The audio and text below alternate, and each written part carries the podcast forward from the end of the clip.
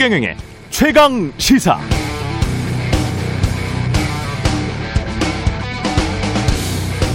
네, LH 직원들의 투기 사건은 참여연대 민변에 제보가 들어와서 이들 단체가 자체적으로 조사하고 결과를 언론에 공개하면서 사회적 파장을 크게 불러일으킨 사건이죠. 그런데 이틀 전 제가 우연히 저녁 모임에서 참여연대의 한 관계자를 만났는데요. 이 사건의 사회적 파장이 커지고 또 재보궐선거를 앞두고 집권 여당에게는 불리하게 되고 야당에게는 유리하게 전국이 흘러가자 참여연대에 전화해서 거칠게 항의하는 시민들이 좀 많아졌다고 합니다. 거기에다가 그렇게 화풀이 하시면 안 됩니다. 왜 안 되느냐? 제보가 들어왔는데 조사하지 않고 덮었다면 그게 오히려 시민단체에게는 큰 문제가 되기 때문이죠. 도덕성의 치명상을 입게 됩니다. 참여연대나 민변 같은 곳은 사회의 소금 역할을 해줘야 하는 곳입니다. 소금이 짠맛을 잃어버리면 그 소금 어디에 쓰겠습니까? 또 그런 행동이 오히려 자신이 지지하는 정당을 망조들게 한다는 것도 기억했으면 좋겠습니다. 잘못한 게 있으면 책임지고 고치고 더 잘하도록 독려해야 더 좋은 민주주의가 되지 않을까요?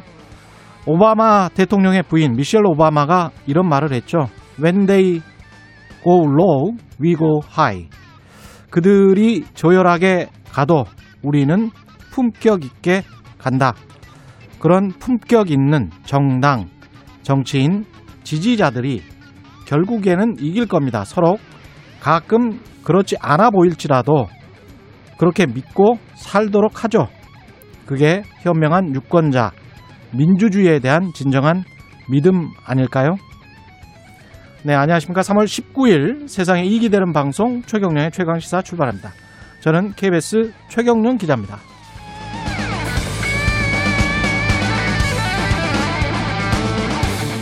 네, 최경령의 최강시사 유튜브에 검색하시면 실시간 방송 보실 수 있고요. 문자 참여는 짧은 문자 50원, 긴 문자 100원이 드는 샵 9730 무료인 콩 어플에도 의견 보내주시기 바랍니다. 오세훈, 안철수 후보 간 야권 단일화 일단 불발됐습니다. 오늘 각자 후보 등록한 뒤에 조금 더 시간을 갖고 재협상하기로 했는데 막판까지 협상 어려운 사정 무엇인지 양 후보 협상팀 국민의힘 성일종 의원, 국민의당 이태규 의원 오늘 1부에서 직접 각각 연결해 들어봅니다. 2부에서는 어제 열렸던 한미 외교 국방장관 2+2 회의 결과 정세현 민주평통 수석 부의장 모시고 분석해 보겠습니다.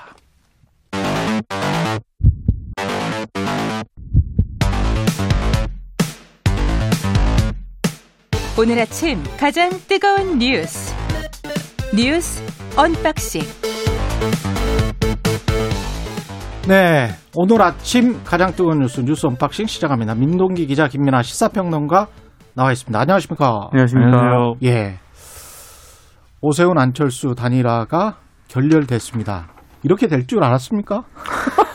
뭐 한 찹도 세상은 모르는 거니까요. 예. 네, 알았다면 뭐 예. 대단한 분이고 예. 몰랐다면 약간 좀 분위기를 못 읽은 거기도 하고 예. 네. 알았어도 이상하고 몰랐어도 이상합니다. 그래요. 네. 지지율이 막 올라갔잖아요. 그리고 누가 돼도 네. 이길 것 같다고 하니까 사람이 화장실 들어갈 때하고 나올 때하고 다르다고 하잖아요. 보통. 네. 뭐 욕심이 생길 수밖에 없을 것 같아요. 근데 완전 결렬은 아니고요.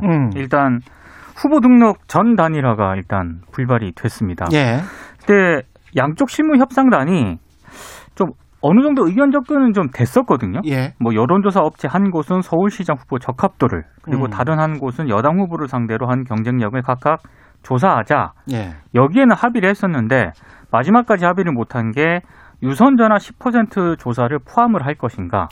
이걸 두고 이제 결국엔 합의를 못했는데요. 예. 이것도 오세훈 후보가 무선전화 100% 여론조사 방식도 수용할 수 있다라는 입장을 밝히기는 했는데. 아, 밝혔어요? 네, 근데 예. 김종인 비대위원장을 비롯한 국민의힘 지도부 있지 않습니까? 예. 지도부 쪽에서 이 10%는 반드시 포함시켜야 한다. 이런 원칙을 고수를 했습니다. 아, 그랬군요. 예, 그러다 보니까 이제 국민의당 쪽에서는 아니 지금 국민의힘이 무선전화를 통한 여론조사 방식으로 자체 경선을 치러왔는데 왜 이런 요구를 하고 있냐면서 반발을 했고요. 이 과정에서 이제 그 국민의힘 쪽을 향해서 오세훈 후보 쪽을 향해서 예. 아니 그 뒤에 김종인 위원장이 있는 거 아니냐 뭐 이런 얘기가 나오면서 좀 예. 상황이 굉장히 좀 악화가 된 것으로 뭐 보입니다. 근데 지난 1월부터 김종인 위원장이 유독 안철수 후보를 좀 미워하는 것 같은 그런 발언을 많이 하세요. 예. 그렇죠. 그간 계속 이제 안철수 후보의 정치인으로서의 자질에 대해서 사실은 예. 계속해서 이제 어떤 문제를 얘기를 해왔고 그리고 안철수 후보가 단일 후보가 될 경우에 이제 뭐 단일 후보가 될 일도 없을 것이고 예. 단일 후보가 돼도 뭐 이길 수 없다라는 취지의 이제 얘기를 계속 해왔죠. 근데 그런 것들이 어쨌든 뭐 이 정치인 안철수에 대한 평가이기도 한 것이고 예. 그리고 또 국민의힘의 어떤 대표격의 이제 그러한 직책을 갖고 있는 인물로서 자기 당의 이제 후보를 이제 단일화해서 유리하게 만들기 위한 이제 그러한 이 어떤 포지션이다 이렇게 볼 수도 있는 뭐 여러 갈래 해석이 가능한데요. 어떻게 보면 충정이네요, 충정. 예. 뭐 그게 결국은 자기 국민의힘의 후보로 단일화되는 게 예. 자기의 어떤 정치 또는 이력 여기에도 사실은 도움이 되는 거죠. 지금 뭐 모처럼 비대위원장 맡아서 국민의힘을 예. 변화시키겠다 이렇게 해가지고 그 성과로 이 서울시장 재보선에서 이겼다 이 얘기가 이렇게 돼야 역시 김종인이다 이렇게 되는 건데 그것도 자당 출신으로 이겼다 그러면 훨씬 더 크겠죠. 그게. 그렇죠. 그런데 안철수 예. 후보로 단일화가 돼서 이겼다라는 것은 그건 안철수 후보가 잘해서 이긴 거지 김종인 비대위원장이 뭘 잘해서 된 게 아니잖아요. 스토리가. 그러네. 그렇기 예. 때문에 국민의힘 후보로 이제 좀 단일화되는 게 본인에게도 유리한 국면인 건 맞는데요.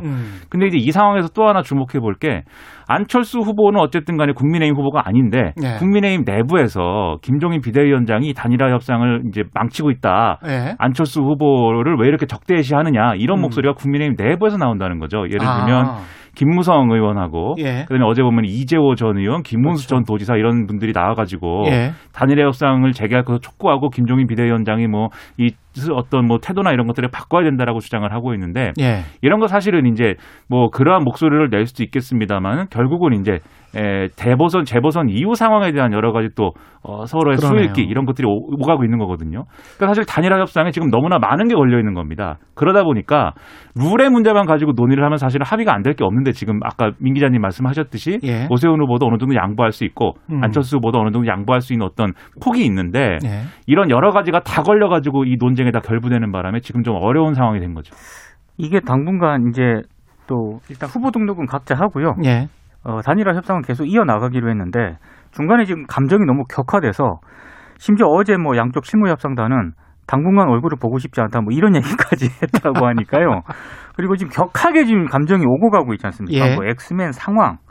어제 또 김종인 위원장은 안철수 후보를 향해서 정신이 이상한 사람 아닌가 뭐 이런 얘기까지 나왔기 때문에 예. 이런 상태에서 만일에 단일화가 극적으로 예. 타결이 되더라도 이게 시너지 효과가 날 거냐. 또 이런 얘기도 나오고 있는 상황입니다. 그러니까 정신이 이상한 사람 이런 말은 이제 쓰면 안 되고요. 일단 기본적으로. 그렇죠. 예.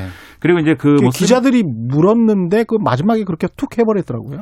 예. 그렇죠. 그러니까 이게 맥락이 뭐 예. 다들 아시겠지만은 처음에 이제 그 김종인 위원장이 이렇게 좀 적대시하는 어떤 안철수 대표는 뭐 토론을 못 하지 않느냐. 그 토론을 못 하니까는 단일화 협상에 제대로 응하지 않고 있다 이런 취지를 비판을 하니까. 이 안철수 대표 측에서 김종인 비대위원장이 이제 상황이냐 이렇게 예. 나온 것이고 그다음에 이거에 대해서 오세훈 캠프에 있는 이준석 전 최고위원이 예. 상황이라는 것은 안철수 대표의 배우자 아니냐라는 취지의 네, 그런 주장을 또 하니까 예. 안철수 대표가 거기다 대고 또 거기서 얘기하는 상황 즉 예. 여상황제 즉 예. 나의 배우자인 김미경 교수를 얘기하는 것인데 예. 그 김미경 교수라는 사람은 사실 김종인 비대위원장의 배우자 아니냐 왜냐하면 동명이인이에요 저 사람이 그렇게 됩니까? 그렇게 받아치니까 예. 김종인 비대위원장이 또 정신이 나간 사람이다 이렇게 된 거거든요 이게. 예. 그러니까 이게 사실은 전혀 할 필요가 없는 말싸움이고 할 필요가 없었네. 그렇죠. 그건. 안철수 후보가 예. 그 김종인 비대위원장의 부인 얘기 아닐까요? 라고 한 시점부터 사실은 예. 거기서부터는 아무 의미 없는 지금 초등학생의 말싸움같이 돼버린 거거든요. 그러니까 이런 일을 왜 하고 있는가 상당히 예. 의문이고 그렇기 때문에 안철수 후보가 뭔가 예. 지금 김종인 비대위원장하고 당내의 중진들의 어떤 이간질 뭐 이런 차원에서 지금 얘기를 그런 식으로 꺼내는 거 아니냐라고 오세훈 후보 측은 의심하고 있는 겁니다. 그러니까 서로 의심할 거리만 이렇게 쌓여가고 있어요. 그러네요. 근데 아까 그 김민하 평론가가 말한 것 중에서 김무성, 이재호가 김 위원장은 즉각 사퇴하라. 그러니까 김종인 위원장. 이게 지금 선거 막바지에 이런 이야기가 나온다는 거는 선거 이후에 그 분석이 맞는 것 같아요. 선거 이유를 굉장히 치밀하게 이분들은 다 노련한 분들이잖아요. 그러니까 정치 구단들인데 선거 결과와 상관없이 예, 야권발 정계 개편은 필수적이기 때문에 뭔가 김종인 위원장이 딴 생각하고 있다. 이거를 감지한 거야. 이 사람들은. 근데 그 감지했다라고도 표현할 수 있지만 예. 감지했다라고 주장하면서 김종인 비대위원장을 견제한다. 이렇게 풀이할 수도 있는 것이. 그렇게 할 수도 있겠다. 이후 예. 국면은 일단은 정계 개편 이전에 뭐가 있냐면 당권을 놓고 겨뤄야 됩니다. 일단은. 그렇죠. 예. 근데 그 당권을 놓고 겨루는 것은 결국은 노선과 결부되어 있는데 국민의힘이 앞으로 정계 개편에서 어떻게 될지는 모르지만 결국은 중도적인 그런 성향으로 갈 것이냐. 그래서 영남에 네. 있는 기본적인 이제 기층 세력하고 어느 정도의 예. 예, 좀 떨어지는 것을 용인할 것이냐 아니면 그걸 김종인 위원장은 바라는 거죠. 그렇죠. 그리고 그렇죠. 김종인 비대위원장은 재보선 끝나면 이제 물러나겠다고 했지만 거기에 동조하는 세력들이 지금 형성돼 있습니다. 예. 초선 중심으로 해서. 예. 그다음에 이제 중진들은 영남을 중심으로 한 중진들은 그런 그림이 아니고 예. 기존의 이제 보수 세력의 그러한 포지션으로 돌아가야 된다. 그리고 그 돌아간 상황에서 지금 당 밖에 있는 홍준표 의원이라든지 뭐 이런 사람들까지 다 돌아오게 만든 다음에 넓은 보수로 가야 된다. 이 주장을 하고 있어서 이게 부딪힐 거거든요. 그 결국은 근데 이제 국민의힘 현역 국회의원들은 대부분은 그쪽 대구 경북 쪽 아닙니까? TK 쪽에 많이 집중이 되죠. 그렇죠. 초선 의원들은 또 다르죠. 초선이 많이 있는데 예. 초선 의원들의 경우에는 지금 여러 가지로 예를 들면 홍준표 의원이 복당을 한다거나 이런 거에 대해서 굉장한 이제 그 거부감을 지금 갖고 있는 상황이기 때문에 예. 이런 이해관계가 아마 재보선 끝나면은 돌출이 될 거고 예. 이것의 어떤 전초전 같은 현상이 지금 벌어지고 있는 겁니다. 뭔가가 지금 벌어지고 있어요. 예. 예. 국민의힘 내부에서. 예. 5년 만에 2+2 한미 외교 국방장관 회의가 있었습니다. 내용은 공동성명이 나왔죠? 공동성명이 나왔습니다. 예. 근데 뭐 북한 핵탄도미사일 문제가 일단 동맹의 우선 관심사다. 이 문제는 확인을 했고요. 그러면서 한미 간 완전히 조율된 대북 전략 아래 다뤄줘야 한다. 여기에는 공감을 같이 했는데 예. 어제 또 좀 주목을 해야 되는 부분이 북한 문제하고 중국 문제에 있어서는 우리 정부랑 좀 일정한 견해차를 좀 드러냈거든요. 특히 이제 대북 정책과 관련해서 우리 정부 같은 경우에는 북미 싱가포르 회담 있지 않습니까? 예. 여기에 기초해서 조속히 이제 북미 대화를 시작하면 좋겠다 이런 입장을 계속 밝히고는 있는데 주목해야 될 게 미국의 두 장관이 있지 않습니까? 예. 국무국방장관은 이번에 방한을 하면서 싱가포르 정상회담에 대해서는 한마디도 언급을 안 했다는 점이고요. 그리고 블링컨 국무장관 같은 경우에는 싱가포르 공동선언에 원래 한반도 비핵화라는 그런 표현이 들어가 있었는데 예. 한반도 비핵화라는 단어를 쓰지 않고 북한 비핵화라는 단어를 계속 사용을 했습니다. 아, 그때는 한반도 비핵화였는데 싱가포르 정상회담 때는? 그때는 한반도 예. 비핵화라고 언급이 돼 있었는데 예.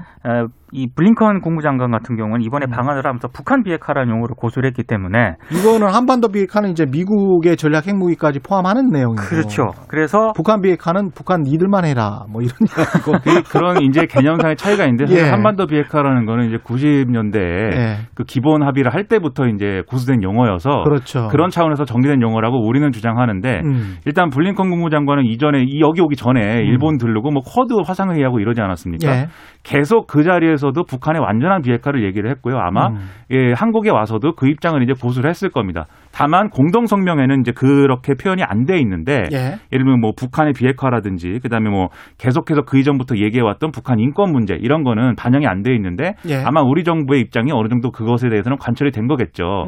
그런데 이제 합동성명 이후에 이제 질의응답 과정에서는 블링컨 국무장관이 하고 싶은 얘기를 다 했거든요. 예. 북한이 인권을 여러모로 훼손하고 있고 그다음에 이 중국이 규범에 기초하지 않은 이런 여러 가지 행동들 때문에 약속을 하나도 안 지킨다. 중국은. 예. 즉 자신들의 대중국 전략 문제, 지금 북한 문제를 엮는 이런 분위기이기 때문에 이 트럼프 행정부에서는 개별적인 협상으로 풀 수 있는 문제였지만 지금 어떤 세력 대 세력, 동맹 대 동맹 이렇게 가는 어떤 그림이다. 이렇게 볼 수가 있고 그래서 오늘 아마 지금 뭐 알래스카 앵커리지에서 예. 미중 고위급 협상이 이제 시작이 되는데 여기서 북한 문제가 거론이 되겠지만 결국은 중국 책임론 이런 거를 거론하기 위한 어떤 수단으로 쓰여질 가능성이 높고 이렇게 되면 앞으로 이제 우리가 유엔에서 유엔 인권이사 이런 데서 이제 예를 들면 북한 인권 결의안 같은데 표결하는 문제 뭐 이런 것까지도 영향을 미쳐서 우리가 상당히 외교적으로는 좀 뭐랄까요 난감한 이 상황에 빠질 수가 있다는 우려가 드는 네. 거죠 이제. 알겠습니다. 뉴스 언박싱 민동기 기자 김민아 시사평론가였습니다. 고맙습니다. 고맙습니다. KBS 1라디오 최경영의 최강시사 듣고 계신 지금 시각 7시 34분입니다. 오늘 하루 이슈의 중심 당신의 아침을 책임지는 직격 인터뷰. 여러분은 지금 KBS 1라디오 최경영의 최강 시사와 함께하고 계십니다. 네, 국민의힘 오세훈 서울시장 후보와 국민의당 안철수 서울시장 후보 사이의 야권 단일화 일단 무산됐습니다. 지금 어떤 상황인지, 단일화에 대한 입장은 어떤 것인지 양측 단일화 협상단 연결해서 자세히 이야기 들어보겠습니다. 먼저 국민의힘 협상단의 성일종 의원 나와 있습니다. 안녕하세요. 네, 안녕하십니까. 성일종 의원입니다. 예, 의원님 이렇게 또 전화로 들으니까 또 반갑습니다. 예. 예. 예, 지금 어떤 상황입니까? 이게 협상은 결렬됐는데 일단 결렬된 거죠? 아닙니다. 결렬이라고 말씀은 아니고요. 계속 협상은 진행해 가는데 예. 협상 기간이 가능하면 오늘까지 해서 단일화하는 게 제일 좋고요. 예.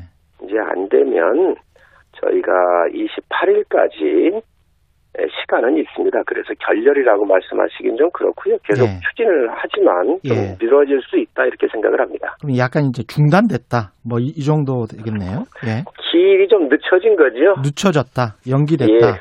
하지만 예. 반드시 하겠다. 예, 그렇습니다. 예. 어제 그 김무성, 이재호 전 의원, 그다음에 김문수 전 경기도지사 기자회견을 열고 양측이 언론 합의하고 여론조사 해야 되는데 김종인 비대위원장이 일을 그르치고 있다 이렇게 지적을 했는데 어떻게 들으셨습니까? 여론조사 단일화를 빨리 하라고 이런 예. 의미는 충분히 이해하지만. 협상이라고 하는 것은 지금 개인 후보들 간의 협상이 아니라 당과 당이 하는 겁니다. 예. 그렇기 때문에 여러 가지 측면에서 밀고 당기는 것이 있는 것이지요. 예.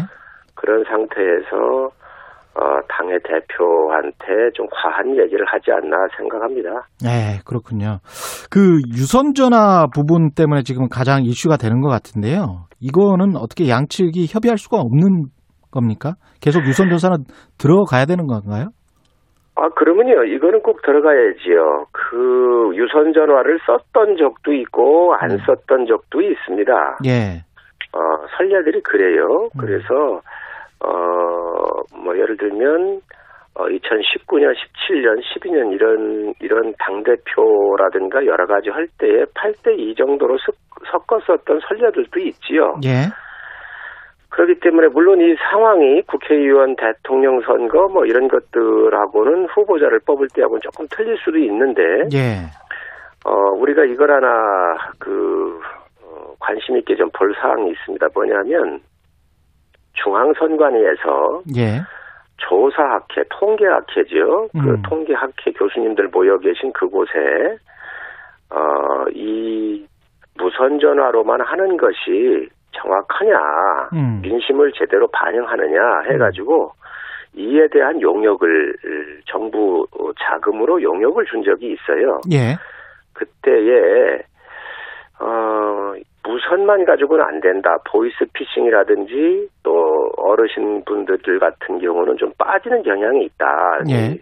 유선전화를 많이 사용하고 하기 때문에 또 유선전화를 사용하는 분들이 한 300만 명 정도가 되잖아요. 그렇기 때문에 가장 민심을 정확하게 반영할 수 있는 것은 예. 유선전화를 꼭 포함해라. 이렇게 해서 그 용역이 이루어졌고 그것을 중앙선관위가 홈페이지에다가도 올려놨지요. 그래서 이 원칙 있는 단일화를 위해서는 이러한 유무선을 혼합하는 것이 민심을 가장 잘 반영을 하고 이 여론조사라고 하는 게 통계학이기 때문에 통계학에 갖고 있는 정확한 수치를 반영하는 데 비교적 정확성을 더 보강화를 하는 것이 예. 유선전화를 플러스하는 게 좋습니다. 그런데 안철수 후보 측 주장은 국민의힘이 자체 경선에서는 무선전화 100%로 해놓고 왜 우리랑 할 때는 유선을 넣어야 되냐. 이건 말이 안 되는 거 아니냐. 이렇게 지금 주장을 하고 있는 거거든요. 아, 그 주장 들었고요. 예. 또 그렇게 하실 수 있습니다. 그건 뭐 국민의당이 충분히 하실 수 있고요. 예. 그러나 당시에 우리 4명의 후보들이 할 때는 내부에서 하는 일이고 후보들이 다 찬성을 했어요. 그거에 대해서 그렇게 중시하질 않았어요. 그러나 지금은 당대 당의 협상이고 예. 어쨌든 그 서울시장이라고 하는 지금 야권의 후보를 뽑으면서 정밀도를 높여보자고 하는 것이기 때문에 예. 대의 명분이나 조사의 용역, 정부가 준 조사의 용역 같은 걸 봐보면 원칙 있는 단일화를 위해선 저희가 주장하는 것이 원칙 있는 단일화인데 이 부분에선 전 그게 맞다고 보여집니다. 그래서 예. 그러한 전문가들의 조사 용역에 대해서 충분히 그 안철수 후보 측에서 받아들여야 된다 이렇게 보고 또 이태규 총장께서 굉장히 고생을 하고 계신데 예. 이런 부분도 있습니다. 지금 가상 대결에서는 가상 대결 한다고 한다면 유선을 받아주겠다 이랬거든요. 그런데 가상 대결이 아닌 거에는 유선을 못 받아주겠다. 그리고 이것도 또한 논리적 모순입니다. 일관되게 어디든 일정한 부분이 통계학적으로 정밀성을 가지려면 예. 받는 게 저는 맞다고 봅니다. 예. 가상 대결을 한다면 유선 전화 조사도 받아줄 수 있다. 이거는 다시 한번 제가 이따가 이태규 총장께 확인을 해보고요. 예. 제 이후에 나오시니까 한번 물어보시지요. 예. 일단은 안 후보가 이렇게 되면 기호 2번으로 출마는 못하게 되는 거네요. 오늘 등록은 다 해야 되니까 두 분 다. 네, 그렇습니다. 대신 이제 28일까지 하게 되면 한 분이 이제 단일하게 되면 사퇴라고 하는 옆에 정확하게 표시하게 돼 있죠. 그러면 2번이든 4번이든 뭐 한 분만 나오는 걸로 만약에 이제 단일화가 되면 그렇죠? 그렇습니다. 그렇습니다. 그렇게 될 겁니다. 예. 예. 단일화는 아까 말씀하셨다시피 꼭 된다. 근데 시기는 어떻게 될까요? 29일에 이제 투표 용지 인쇄일인데 그 전까지 28일까지는 끝내야죠. 28일까지. 예. 아니 근데 이제 성 의원님이 이전에 빨리 끝냈으면 좋겠습니다. 성 의원님이 사실은 최경련 최강시사 나오셔가지고 이 관련해서 이야기를 하실 때 16일까지 말씀하셨다가 17일, 18일 이렇게 말씀하셨다가 지금 이렇게 돼버린 거거든요. 그만큼 단일화가 어렵고요. 옛날로 따지면 전쟁하는 거 아니겠습니까? 그래서 그 전쟁이라고 하는 것이 이제 선거로 민주적으로 바뀐 것인데 그만큼 지난하고 힘든 것은 사실입니다. 그러면 이 실무 협상으로 계속 이어지는 건가요? 아니면 두 후보가 만나서 그냥 이렇게 그냥 하자라고 어떤 극적인 합의 같은 게 가능한 것입니까? 어떻게 보시나요? 전권을 다 맡겼기 때문에 실무 협상이 기본이 되겠지요. 예.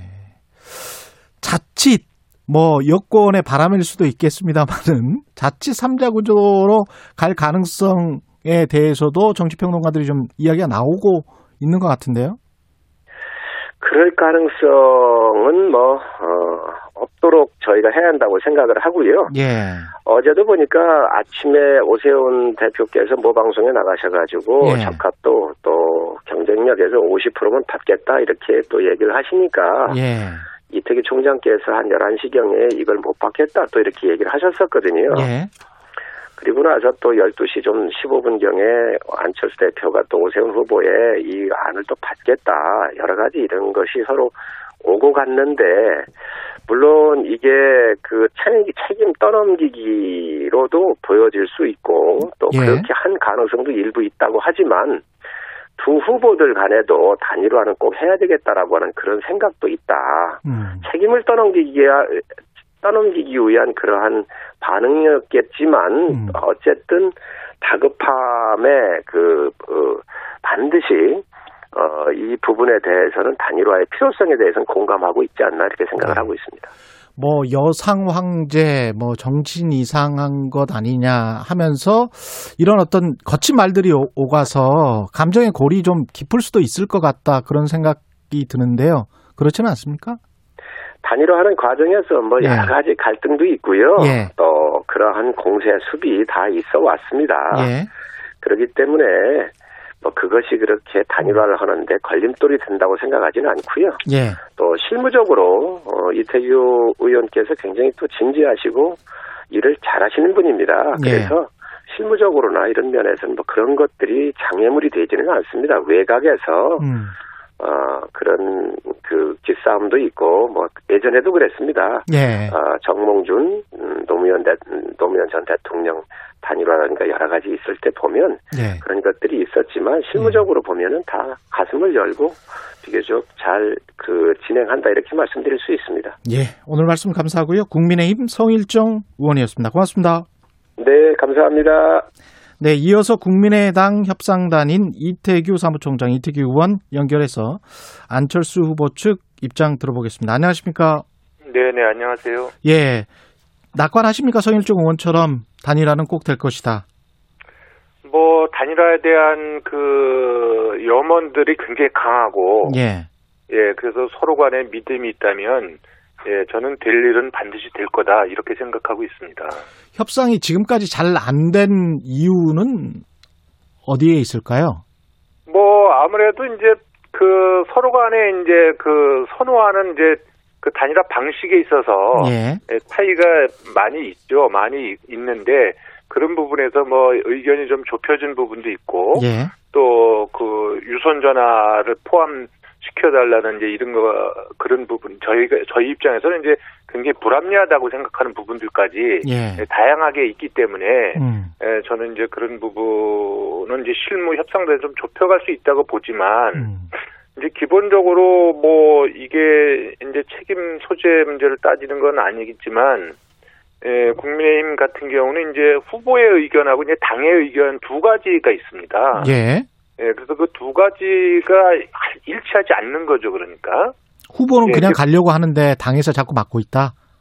그것이, 저는 뭐 이제 그것이, 현재 보면 이제 오세훈 후보님과 김종인 위원장님 생각이 조금 다르세요. 예. 그래서 이게 서로 핑퐁 치는 떠넘기기 전략인지, 예, 예. 그게 아니라면 예. 제가 볼 적에는 오세훈 후보께서 지나치게 당의 어떤 입장에 휘둘리는 거 아닌가 이제 이런 생각이 들어서 저희 입장에서는 그냥 후보한테 전권을 주든지 예. 아니면 후보는 그냥 당의 모든 걸 맡기든지 그 양당 간에 뭐를 갖고 협상을 해야 문제가 저는 잘 해결이 된다고 보거든요. 가령 예를 들어서 어저께 오세훈 후보께서 이제 저희가 제시한 절충안을 또 수정해서 조금 바꿔달라고 말씀을 하셨잖아요. 예. 예, 그래서 이제 그거를, 저는 이제 제가 실무 협상을 하는 입장에서 보면 그 오세훈 후보께서 말씀하신 부분은 조사 방식에서 신뢰도나 이런 부분을 담보할 수 없는 저는 이제 불합리한 부분은 안 된다고 그랬는데. 예. 예, 그래도 문제를 풀기 위해서, 예, 안철수 대표가 전격적으로 받자 이거를. 그래서 받겠다고 하신 거예요. 예. 예, 그래가지고 이제 다시 저희가 이제 그 실무 협상을 이렇게 하지 않습니까? 예. 그러면 오세훈 후보께서 말씀하신 그 부분은 당의 의견에 당의 그러니까 승인을 받지 못한 안이에요. 아. 그러니까 진행이 안 되는 거죠. 그거는. 근데 저쪽은 국민의힘 쪽은 우리 측이 요구한 유선전화 부분은 언급이 없으면서 마치 이제 통크게 받아들인다는 표현만 한 거는 일종의 이제 언론 플레이 한 거 하는 거 아니냐 뭐 이런 식의 아니 그러니까요. 예. 이게 다른 게 저희가 어저께 이제 오세훈 후보께서 말씀하신 부분은 이제 저희의 절충안을 하나를 수정해서 받으신 건데 예. 그 절충안이라는 건 무선 100%를 전제로 하고 있습니다. 아, 그건 원래 무선 100%였다. 그렇습니다. 저희가 그 절충안을 제시할 적에 이건 그러니까 유선을 우리가 받을 테니까 그러면 이건 가상 대결을 하자. 이런 안을 하나 드렸고요. 예. 그리고 그 여러분들이 원하는 방식의 문구로 경쟁력 조사를 하려면 그건 무선 100%를 하자. 예. 대신 여러분들이 그 전에 요구했던 적합도도 같이 50대 50으로 동등하게 하자. 그건 예. 공평한 거 아니냐. 예. 이제 그 안을 이제 오세훈 후보께서 말씀하신 거기 때문에 예. 그거는 무선 100%입니다. 그런데 막상 가보면 거기 이제 유선이나 이런 부분에 그러니까 유선이 빠지는 어떤 그 협상도 방식도 수용이 어렵다는 게 현재 국민의힘 당의 입장인 걸로 제가 알고 있습니다. 그러니까 방금 전에 성일종 의원도 유선이 무조건 들어가야 된다 이렇게 이야기를 했거든요. 지금. 그러니까 예. 오세훈 후보께서 말씀하신 거하고 지금 성일종 의원님께서 그렇게 말씀하셨다면 당의 입장은 다른 겁니다. 그러니까 협상이 안 되는 거죠, 사실. 근데 성일종 의원은 또 이렇게 말씀하셨어요. 신무협상단에게 정권이 준 거기 때문에 정권을 준 거기 때문에 후보끼리의 어떤 적격적인 합의 이런 것보다는 실무협상단에서 이야기를 하겠다. 근데 실무협상단 정권이라는 거는 결국은 지금 말씀 들어보니까 김종인 비대위원장의 의중이 들어간 그런 그 여론조사 방식이네요. 그렇습니다. 그래서 그거는 예. 저희가 저희가 얘기한 절충안을 완전히 저기 못 받아들이겠다고 하는 말씀이거든요. 그러면 예. 다른 안을 갖고 오시든지 뭐 이렇게 해서 그럼 오세훈 후보께서 말씀을 그렇게 하시면 안 되는 거거든요. 그렇군요. 네네. 그러면 그 국민의당 입장에서는 유선전화 10%든 가령 5%로 좀 낮추자 뭐 이런 식으로 해서 유선전화를 조금이라도 저쪽은 놓아야 되겠다는 입장인데 그거는 전혀 못 받아들일 입장입니까? 그렇습니다. 이게 일단 기본적으로 그 국민의힘 분들이 이제 본인들 경선에서도 쓰지 않던 방식을 예. 왜 갑자기 들고 나오는지 저는 그게 잘 이해가 안 되고요. 제가 예. 알기로는 그 경선 때도 아마 그 모 후보가 이거 저기 유선 넣어달라고 아마 그런 요구를 제가 한 걸로 알고 있는데 예. 그때 그 유선 넣을 필요 없다고 하셨던 분들이 저는 저 비대위원장님도 그러시고 아마 오세훈 후보 측도 아마 그런 입장을 갖고 있었던 걸로 제가 알고 있거든요. 그런데 예. 이제 갑자기 뭐 어저께 국민의힘에서 이렇게 배포한 보도자를 보면 이제 취약계층 의견을 반영해야 된다. 예. 뭐 이러면서 이제 유선 전화번호를 넣는다고 하는데 아니 그렇게 취약계층 의견 반영하는 게 중요하다면 왜 정작 자신들의 경선 때는 그걸 안 썼습니까? 그리고 왜 갑자기 없던 취약계층이 생긴 건도 아닌데, 예, 그래서 저는 이제 큰 당의 어떤 명분이나 뭐 논리치고는 저는 굉장히 이건 조금 좀스럽다 이렇게 좀 보여지는 거고요. 지금 지난 예. 1월부터 복귀를 해보면 김종인 위원장이 3자 대결로 준비하라는 이야기를 1월 11일인가 했단 말이죠. 네. 그리고 난 다음에 토론도 못하는 사람, 정신이 이상한 사람, 뭐 이런 상당히 어떻게 보면 김종인 위원장이 정치를 오랫동안 하셨기 때문에 의도된 발언 같은 이런 이야기를 하는 것, 여기에 관해서는 어떻게 생각하세요? 저는 뭐 그것이 의도된 발언이신지 아니면 예. 순간순간의 어떤 그 감정이 예. 예, 감정적 발언을 하시는지 잘 모르겠지만 예. 어쨌든 저는 이제 말씀은 이게 조심해야 된다. 이게 상대방에게 모욕적으로 느끼거나 이제 국민들이 보시기에 예. 이 눈살 찌푸리는 발언이 있으면 모르겠습니다. 당시에 뭐 그런 발언하면 속이 시원할지는 모르겠지만 예. 결국 이게 다 제살 깎아오면 결국 이게 누워서 침 뱉기 아니겠습니까? 예, 저희는 그래서 이건 물론 이제 김종인 위원장님께서 그런 말씀을 하실 때마다 저희 당에 항의 전화가 빗발치게 옵니다. 왜 하냐? 왜 만나 안철수 대표는 당하고만 있냐? 예. 예, 뭐 정말 그렇게 계속 당하면 예. 지지 철회하겠다. 뭐 이런 분들까지 나오는 거죠. 그러니까 안 대표님도 사실 괴롭죠. 김종인 위원장이 그런 말씀들을 하실 때마다. 그래서 이제 지난번에 좀 안 해주셨으면 좋겠다고 이제 한마디 하신 거거든요. 예, 혹시 이게 최종 결렬돼서 3자로 갈 수도 있는 겁니까? 어떻게 보세요? 저는 단일화가 최선이라고 생각이 들고요. 예. 3자 구도는 최악이라고 생각이 듭니다. 그래서 믿음을 갖고 이 될 일을 되게끔 하는 것이 지금 야권 전체 또 저희들한테 주어진 과제다 이렇게 생각하고 있습니다. 오늘 말씀 감사하고요. 국민의당 이태규 사무총장이었습니다. 고맙습니다. 네, 고맙습니다. KBS 1라디오 최경영의 최강시사 1부는 여기까지고요. 잠시 후 2부에서는 정세현 민주평통 수석 부의장 만납니다.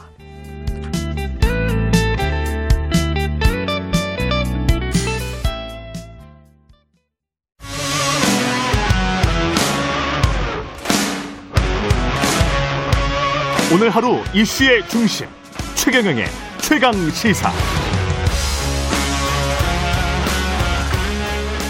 네, 한미 동맹이 한반도와 인도 태평양 지역의 평화 안보 번영의 핵심 축이다. 한미 외교 안보 수장이 5년 만에 2+2 회의를 열고 한미 동맹과 동북아 정세 등 여러 현안을 논의하고 공동 성명도 채택했습니다. 대북 정책의 새로운 그림을 그리고 있는 바이든 미 행정부의 정책 방향, 우리 정부의 역할 고민해야 할 시기인데요. 정세현 민주평통 수석 부의장 나와 계십니다. 안녕하세요. 예, 안녕하십니까. 예, 일단은 첫 공동 성명의 가장 주목할 대목은 한미 동맹이 한반도와 인도 태평양 지역의 평화 안보 번영의 핵심 축임을 재확인했다. 이건 거는 같은데요. 어떻게 보셨습니까?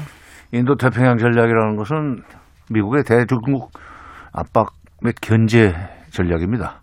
인도 태평양 지역 이게 나왔다는 네. 게. 예. 인태 전략이라는 것은 미국의 대중국 압박 전략인데 그걸 한미동맹을 거기다 갖다 붙였다는 게 지금 그렇죠. 그 핵심축 린치핀이라는 표현까지서 그게 조금 그 뭐랄까 찜찜하고 예. 그다음에 그보다 더 중요하게 지금 눈여겨봐야 될 대목이 공동성명 안에 들어 있습니다. 어떤 대목인가요? 한반도 문제와 관련된 그 표현인데 예. 한반도 문제와 관련된 모든 문제를 지금 한미 양국이 긴밀하게 조율하고 있다 이래놓고 예. 앞으로 이러한 문제들인 예. 이런 문제들은 한미 간 완전히 조율된 대북 전략하에 이루어져야 한다는데 의견을 같이 했다. 완전히 조율된 대북 전략하에 이런 문제들이 한반도 문제가 다루어져야 된다는데 의견을 같이 했다는 얘기는 이게 무슨 말일까요? 완전히 조율되는 게 이게 영문으로 완전, 보니까 예, fully coordinated 이렇게 돼 있던데요. 글쎄요, fully coordinated. 예, 완전히 조율 그건 제대로 번역한 거죠. 그런데 예. 과거의 경험을 가지고 얘기하면 94, 5년지간에 북핵 문제를 풀어나갈 때 예. 한미 간에 엇박자가 많이 났었어요. 한국이 미국 말을 잘 안 들었어요. 예.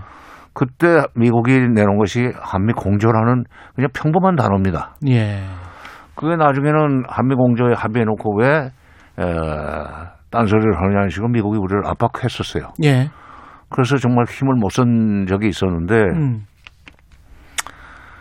4.27, 9.19 남북 정상회담을 끝내고 난 뒤에 2018년 11월 20일 날 한미 워킹그룹이라는 것이 출범하지 않았습니까? 예. 그러니까 4.27 판문점 선언과 4.27 판문점 회담, 그 다음에 9.19 판문점, 평양회담 또는 9.19 남북 군사 분야 합의서를 보면서 미국이 놀란 거예요. 이 사람들 합의한 거 봐서는 완전히 우리말 안 들을 것 같다, 이제. 예. 그러니 이걸 어떤 식으로 조율을 하느냐, 어떤 식으로 우리가 관리를 하느냐. 예. 한반도 문제와 관련해서 한미가 그야말로 긴밀하게 워킹그룹을 만들어서 거기서 합의되는 것만 추진해 나가기로 하자 하는 식으로 해서 우리가 이제 거기에 동의를 했던 것 때문에 예. 2018년 11월 20일부터 남북관계는 사실상 스톱이 됐었습니다. 왜냐하면 워킹그룹. 예. 이게 완전히 조율된 대북 전략하에 한반도 문제가 다뤄져야 한다는데 의견을 같이 했다. 이게 한미 워킹그룹의 시즌2가 되는 건가? 한미 워킹그룹의 시즌2다. 근데 완전히 조율됐다는 그 단어를 보면 우리도 어느 정도의 어떤 뜻이나 의지나 협상력이 있을 수 있는 거 아닙니까? 이쪽에서 만약에 조율을 안 하면 그건 이상론적인 얘기고 이상론적인 이야기다. 국제정치의 세계에서 예. 강대국과 중소국 사이에는 예. 그게 완전히 조율하는 명분하에 사실은 강대국이 가고 싶어하는 쪽으로 끌려갈 수밖에 없는 게 그게 그렇군요. 보통 일입니다. 그러니까 문구는 이렇게 써놓고 그냥 사실은 내 말 들어라 뭐 이렇게 그렇죠. 되는 겁니까? 그러니까 미국이 북한을 예. 압박해 들어갈 때 우리가 그것을 견제할 수 있는 걸로 해석할 수 있지만 예. 그게 아니고 우리가 독자적으로 무슨 미국의 승인이 없어도 양해 없이 독자적인 행동을 흘러올 때 미국이 아니 완전히 조율된 대북 전략 하에 한반도 문제를 다루어 나가기로 의견을 같이 해놓고 이게 무슨 짓이냐 했을 때 우리가 아니 그 정도의 자율성은 줘야지라고 얘기할 수 있겠는가? 오히려 꼼짝 못하게 하는 하나의 문구가 될 수 있다. 아니기를 바랍니다. 그런데 과거에 그냥 지나가는 말 비슷하고 예. 원론적으로 말이 좋은 말이기 때문에 예. 합의했던 것들이 90년대 중반에 한미 공조, 2018년 11월 이후 그동안 트럼프 정부에서 남북 관계를 옥죄었던 한미 워킹그룹. 예. 이거하고 지금 맥을 같이 하지 않기를 바란다 이거죠 저는. 예. 근데 어떻게 보면 또 안 나온 단어에 주목을 해봐야 될 것 같은데 중국에 대해서는 직접적으로 어떤 언급이 없었던 것이. 그거는 우리 성과예요. 그거는 성과라고 볼 수 있는 거죠. 미국의 국무장관과 국방장관이 예. 같이 그렇게 한미일 삼 한미 아니 미일 미국을 들려서 한국을 한국에 왔고, 예. 그리고 이제 오늘 19일 날 알래스카에서 중국의 양재츠 외교 담당 국무위원하고 만납니다. 그 사람들이. 예, 그러니까 미중. 예, 동북아 3국을 순방하는 셈인데. 그러네요. 그 목적은 예.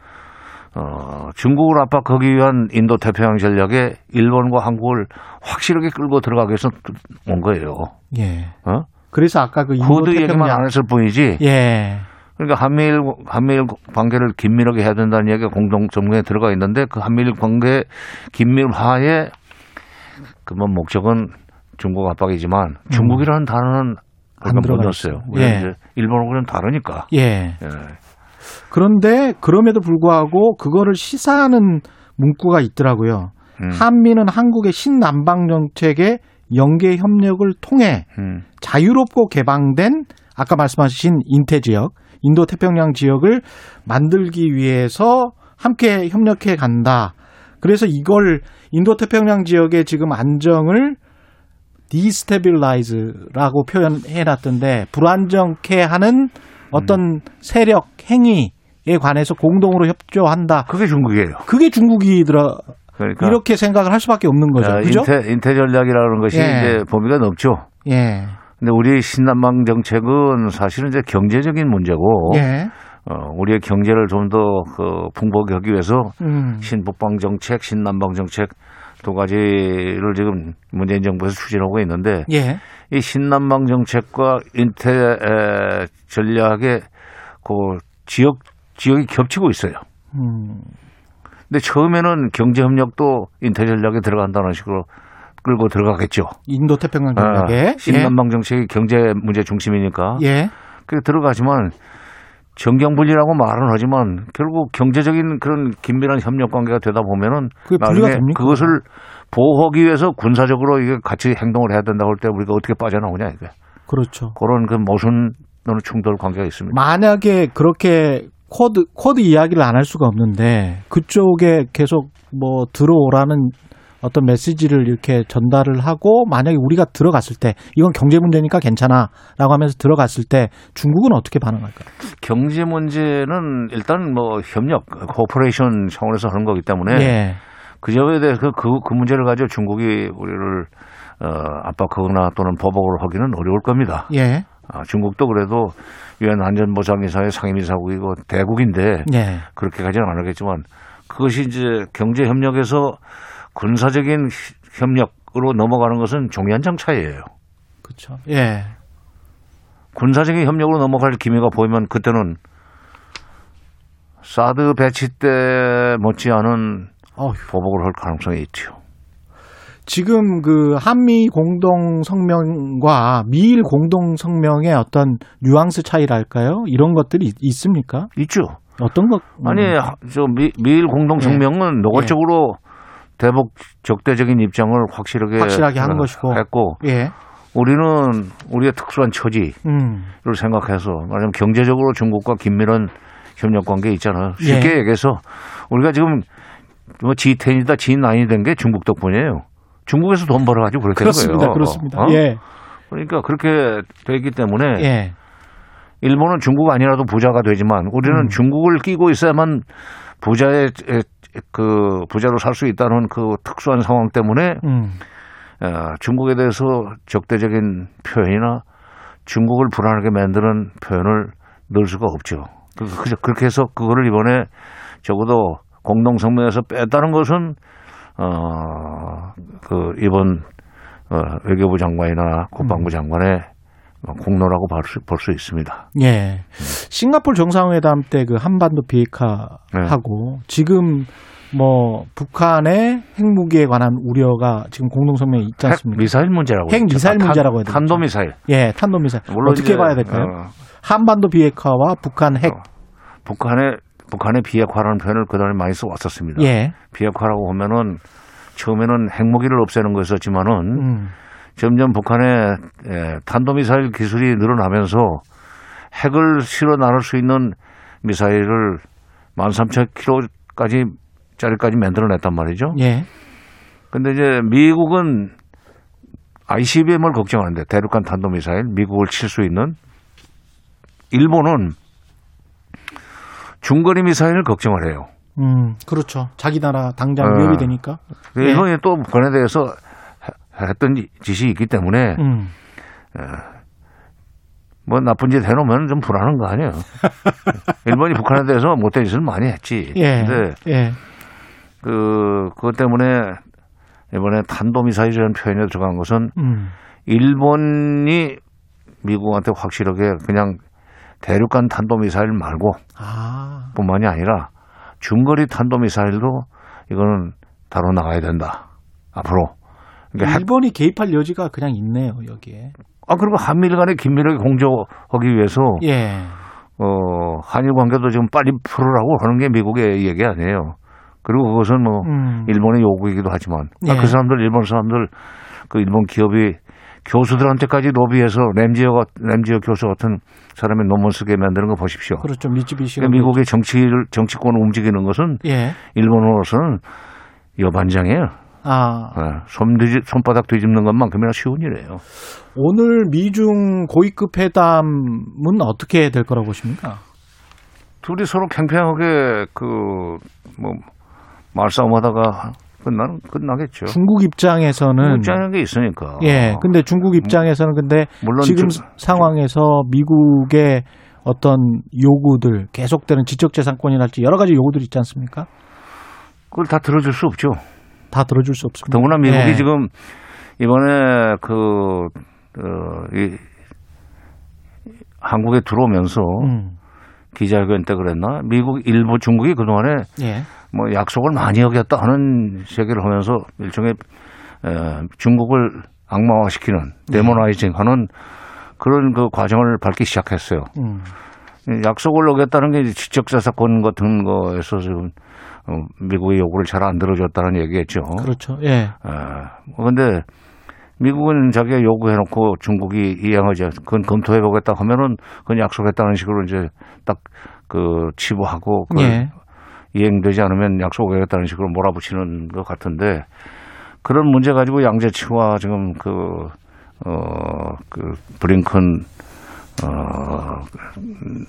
장관이 아마 알라스카에서 좀 경론을 벌이겠지만 그러나 중국이 일단 지금으로서는 힘이 미국보다는 좀 딸리기 때문에 노골적으로 대들지는 않고 막 살살 미국을 회유해가면서 그냥 비전비화 전쟁으로 번지지도 않고 그다음에 완전 화가 아닌 그런 상태로 해서 미국을 관리해 나가려고 할 겁니다. 중국 입장에는 조금씩 뭔가를 주고 하지만 전면전은 안 하고. 그렇죠. 조금씩 주면서 미국이 노골적으로 북한을 압박하는 명분을 스스로 제공하지 않는 그런 식으로 타협을 하려고 할 거예요.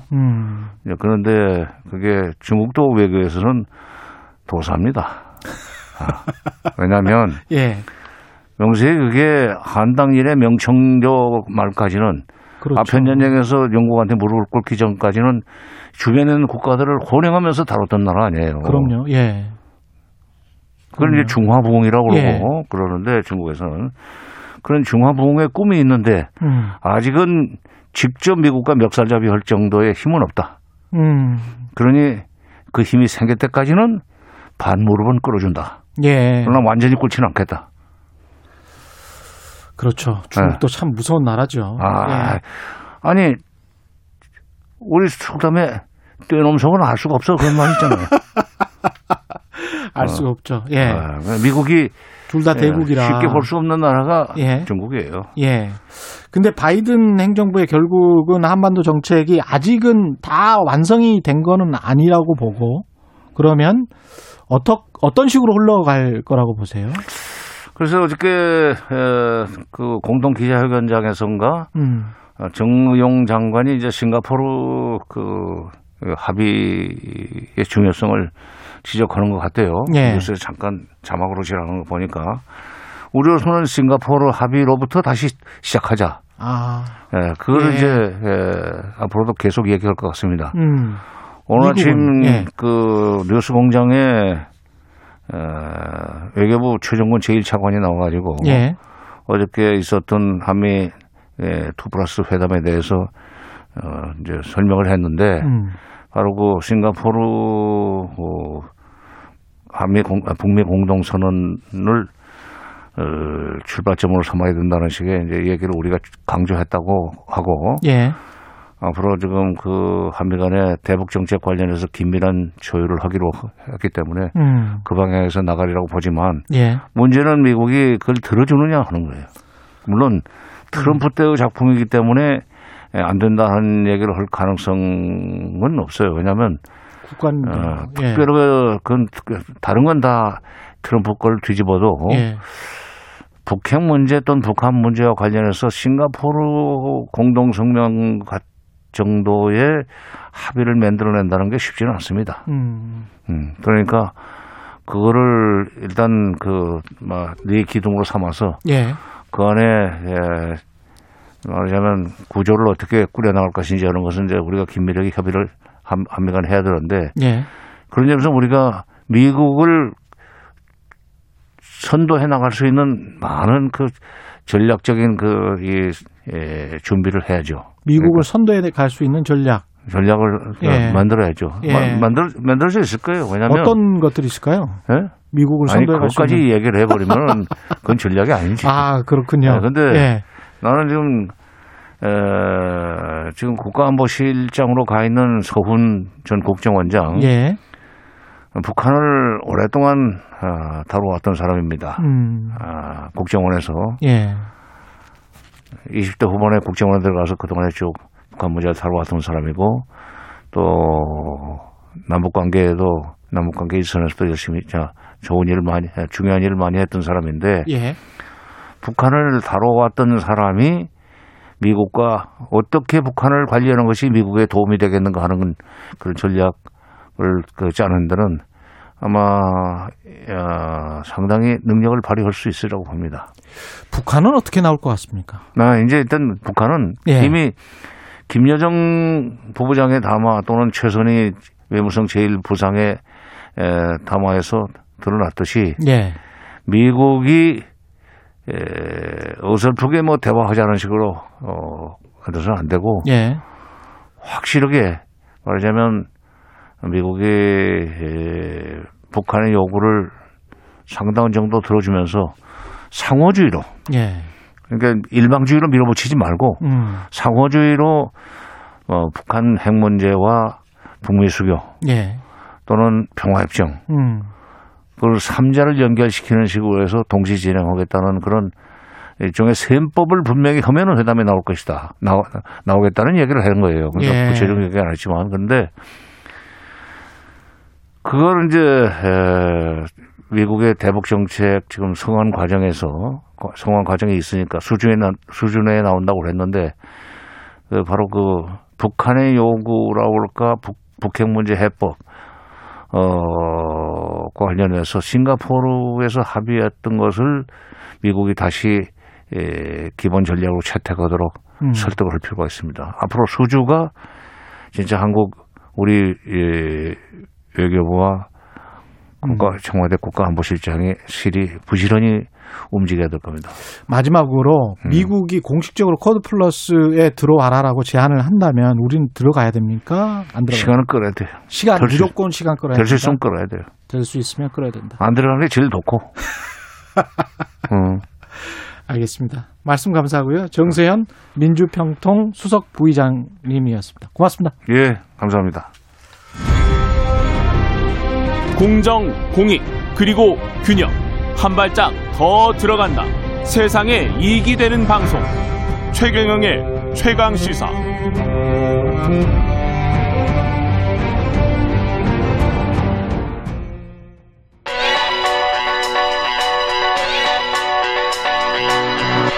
최강시사.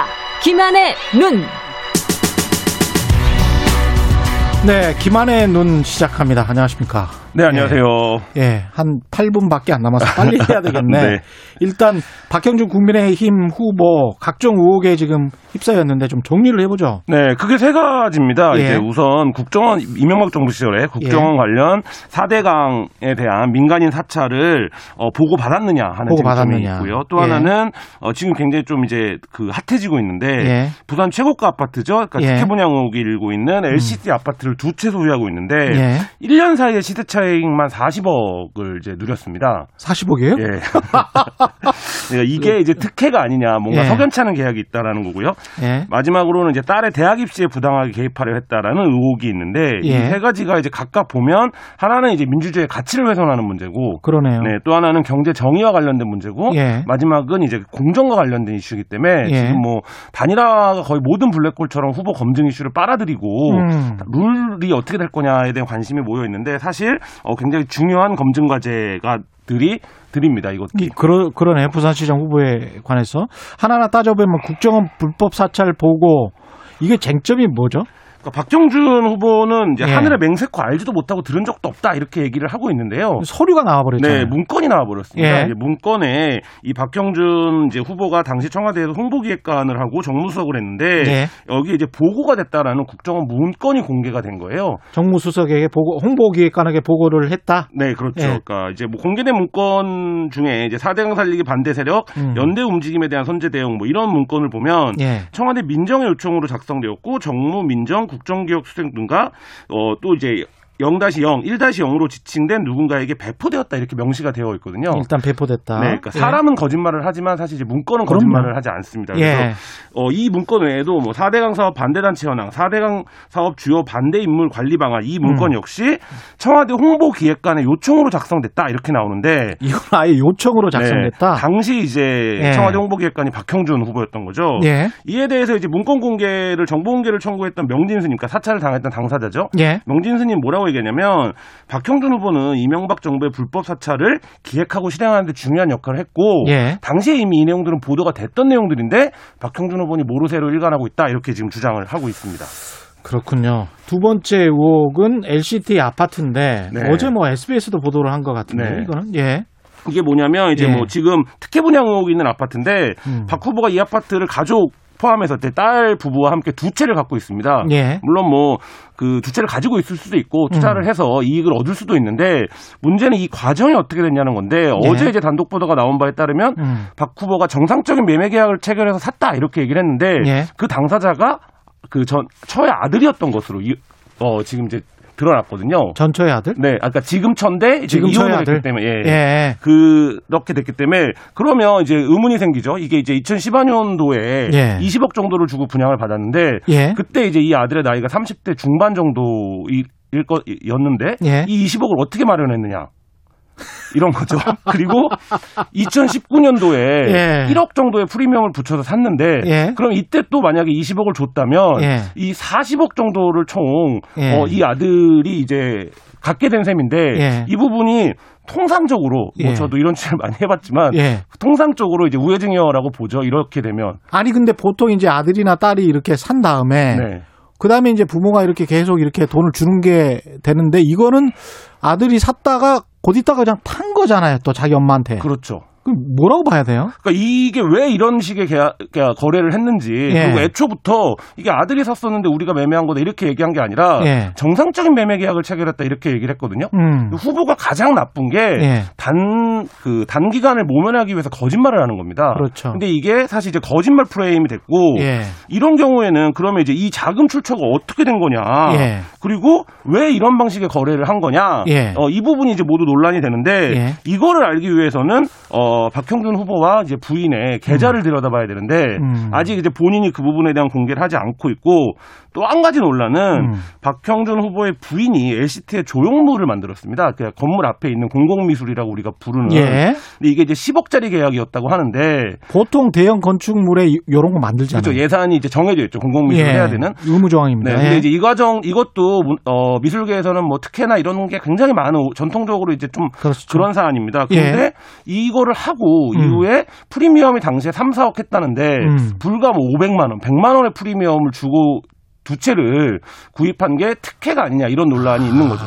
그러니까 당시에 프리미엄만 3, 4억을 했는데 네. 500만 원밖에 프리미엄을 안 주고 계약을 그렇죠. 했다. 네. 그러면 특혜가 아니냐. 네. 게다가 건설사가 이런 그 공공 건축물을 만들어 달라고 해서 이거를 계약해서 만들어준 당사자다. 당사자죠. 예. 박 후보는 뭐라 그럽니까? 이 박 후보는 네. 이제 30년간 이제 부산에 집이 없었고 무주택으로 있다가 아내 명의로 집을 작년에 산 거다. 뭐 불가피한 사연도 있고 해서 10억 원의 융자를 끼고 샀다 이렇게 얘기를 했거든요. 근데 이 해명 자체가 네. 재밌더라고요. 30년간이 앞에 들어가는데 네. 30년간 부산 외에는 집을 갖지 않았을 거예요. 네. 그러니까 부산 밖에는 집이 있었는데 네. 30년간 부산 외에는 네. 집이 네. 없었다는 거는 이거 꼼꼼히 보면 좀 이상해요. 네. 그리고 예. 통상적으로 박 후보가 이제 교수인데 대학 교수인데 예. 10억 원의 융자를 끼면 제가 얼핏 계산해도 한 달에 예. 원리금과 이자를 갚아 나가는 게 계산이 안 나올 정도로 큰 그렇죠. 금액이거든요. 그러니까 사업을 하시는 분이 아니잖아요. 그렇죠. 근데 이제 이런 게 이제 정상적인 매매로 볼 수 있느냐 뭐 이 부분이고요. 그러니까 여기서 관련해서도 지금 자꾸만 이제 뭐 의혹이 제기될 때마다 조금씩 찔끔찔끔 해명을 하면서 결과적으로 거짓말을 하는 모습 이게 좀 후보로서 적절한가 이런 부분 좀 의문이 듭니다. 아들 딸도 당시 나이를 생각해 보면 20억짜리 아파트를 퍽퍽 살 그럴 정도의 나이는 아닐 거 아니에요. 그렇죠. 아무리 뭐 그렇다고. 사실, 예, 간단치 않은 예, 문제입니다. 예. 예, 그거 어떤 돈으로 살려고 했는지 진짜 거주 목적이었는지 그런 것도 궁금하고요. 마지막 곡은 뭡니까? 김승현 전 홍익대 미대 교수의 주장인데요. 예. 박형준 후보의 딸이 입시를 봤는데 좀 꼭 붙여달라. 실기시험을 봤는데 우리 딸을 꼭 붙여주셔야 된다. 예. 이렇게 청탁을 해왔다는 겁니다. 예. 그래서 이제 그 박 후보의 부인이 부산에서 이제 화랑을 운영하기 때문에 자기가 안면도 있고 원로 교수가 부탁도 해서 예. 만났는데 당시에 봤더니 이제 형편없는 그림을 그려왔는데 그래도 자기가 점수를 좀 줬다 많이 예. 결과적으로 낙방하긴 했지만 어쨌든 입시에 개입하려고 했다. 이제 이 의혹을 제기하고 예. 그 박형준 후보의 사무실 앞에 가서 기자회견까지 했습니다. 그렇군요. 네.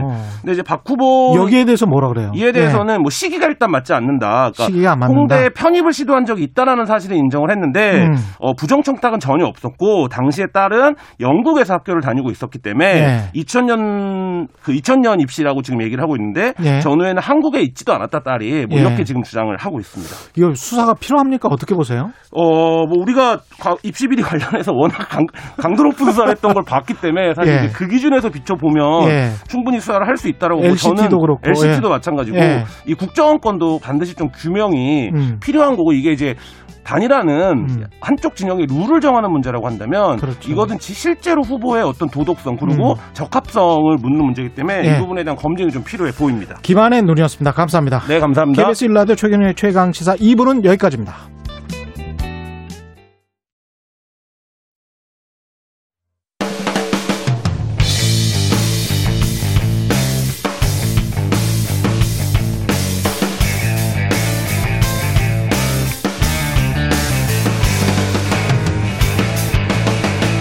최경영의 최강 시사. GPS가 연결되었습니다. 최경영의 최강 시사. 여의도 신호등.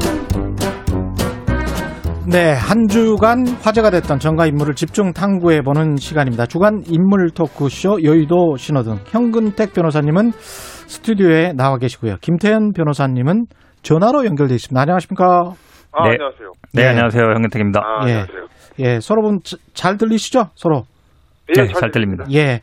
이번 주에는 이 현근택 변호사님은 안철수 국민의당 서울시장 후보 빨간불 주셨고요. 김태현 변호사님은 박영선 더불어민주당 서울시장 후보. 원래 빨간불이었는데 연한 파랑으로 바꾸자 뭐 이랬었던 건가요? 아, 원래 그냥 어저께 사실 아이템 정할 때 그냥 빨간불 잠깐 했었는데요. 예. 그 저기 저 현근택 변호사님이 안철수 뭐 빨간불 한다고 그래가지고. 예. 저도 그냥 그래? 그럼 빨간불을 맞불을 놓을까? 그러고 이제 박영수 후보 빨간불 했는데. 예. 오후 저녁에 돌아가는 판에 보니까. 예. 이번 주는 그래도 파란불 해드려야 될 것 같아가지고 제가. 아. 다음 주는 그냥 빨간불 할 거예요. 예. 다음 주는.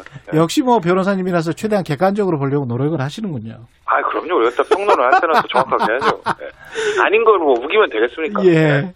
일단 야권 단일 이게 지금 오늘 성일종 의원하고 이태규 의원은 제가 들어봤는데.